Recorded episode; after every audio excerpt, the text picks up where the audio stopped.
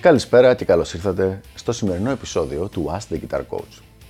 Η σημερινή μας ερώτηση, η οποία έχει σχέση με χέρια, δάχτυλα και ικανότητες παίξήματος, είναι η εξής. Τα χέρια μου είναι πολύ μικρά και τα δάχτυλά μου πολύ λεπτά και κοντά. Μήπως δεν πρέπει να ασχοληθώ με την κιθάρα και να πάρω κάτι άλλο; Ωραία ερώτηση, θα την απαντήσω σε συνδυασμό με δύο-τρεις άλλες αντίστοιχες που μου έχουν έρθει οι οποίες αρκετά πολύ ενδιαφέροντες ήταν ως εξής. Τα χέρια μου είναι πολύ μεγάλα. Μήπως δεν μπορώ να παίξω κιθάρα. Τα δάχτυλά μου είναι πολύ χοντρά και μακριά. Μήπως θα με εμποδίσει αυτό στο να μπορώ να πιάνω σωστά τις νότες; Όλοι λοιπόν έχουν κάποιο θέμα, κάποια ανασφάλεια, κάποιο πρόβλημα με τα δάχτυλά τους που λένε θα έπρεπε τα χέρια μου να είναι πιο μικρά ή να είναι πιο μεγάλα, τα δάχτυλα πιο μικρά ή πιο μεγάλα. Τι αποτέλεσμα έχει αυτό; Δεν θα πω ότι δεν έχει κανένα αποτέλεσμα. Α, θα πω όμως ότι δεν έχει σημασία μακροχρόνια. Δηλαδή, όπως έχουμε πει και σε προηγούμενο επεισόδιο του Ask the Guitar Coach, κάποια πράγματα είναι πιο εύκολα όταν έχεις λίγο πιο μακριά δάχτυλα και κάποια πράγματα είναι λίγο πιο δύσκολα. Κάποια πράγματα είναι πιο εύκολα όταν έχεις πιο κοντά και λίγο πιο παχουλούτσικα δάχτυλα και κάποια άλλα είναι πιο δύσκολα συνολικά, στο, στη συνολική προσπάθεια που θα χρειαστεί κάποιος να κάνει, δεν θα έχει διαφορά.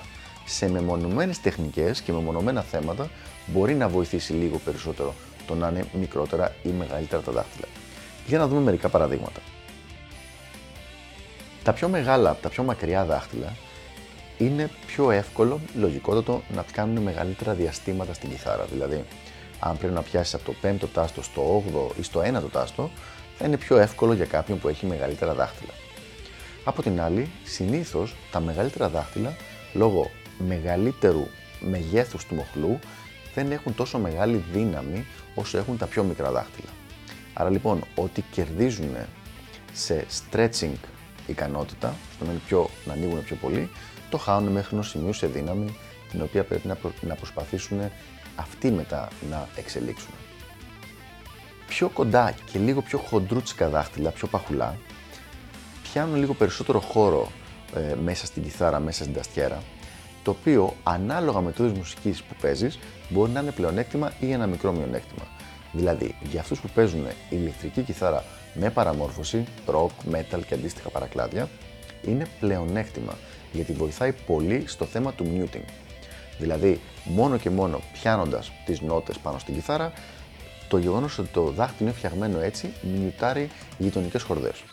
Αν τώρα θες να παίξεις ακουστική fingerstyle κιθάρα ή με τελείως καθαρό ήχο, εκεί είναι λίγο πιο δύσκολο αν έχεις μικρά και κοντά και λίγο παχουλά δάχτυλα.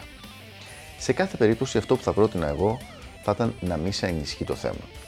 Έχοντας χιλιάδες μαθητέ στη διάρκεια των ετών που διδάσκω και έχοντας δει πολλές δεκάδες από αυτούς να γίνονται επαγγελματίες κιθαρίστες, και πολλές εκατοντάδες να προχωράνε πολύ πολύ μπροστά και πιο μπροστά και από τους στόχους τους, μπορώ να σου πω ότι δεν έχω δει καμία στατιστικά σημαντική σχέση ανάλογα με το μέγεθος των δαχτύλων και το μέγεθος του χεριού με την τελική ικανότητα που αναπτύσσει κάποιος κιθαρίστας. Είναι δηλαδή ένα θέμα το οποίο εμάς, στους ανθρώπους που είναι έξω από την κιθάρα, φαίνεται πολύ λογικό, αλλά πρακτικά στο παίξιμο δεν έχουμε δει να κάνει κάποια διαφοροποίηση και είναι και κάτι το οποίο το βλέπουμε και σε επαγγελματίες κιθαριστές. Δηλαδή έχουμε πολλούς κιθαριστές επαγγελματίες που έχουν μεγάλα και λεπτά δάχτυλα και αντίστοιχα πολλούς που έχουν κοντά, πιο χοντρούτσικα και πιο μικρά δάχτυλα και χέρια. Αυτά λοιπόν με το συγκεκριμένο θέμα.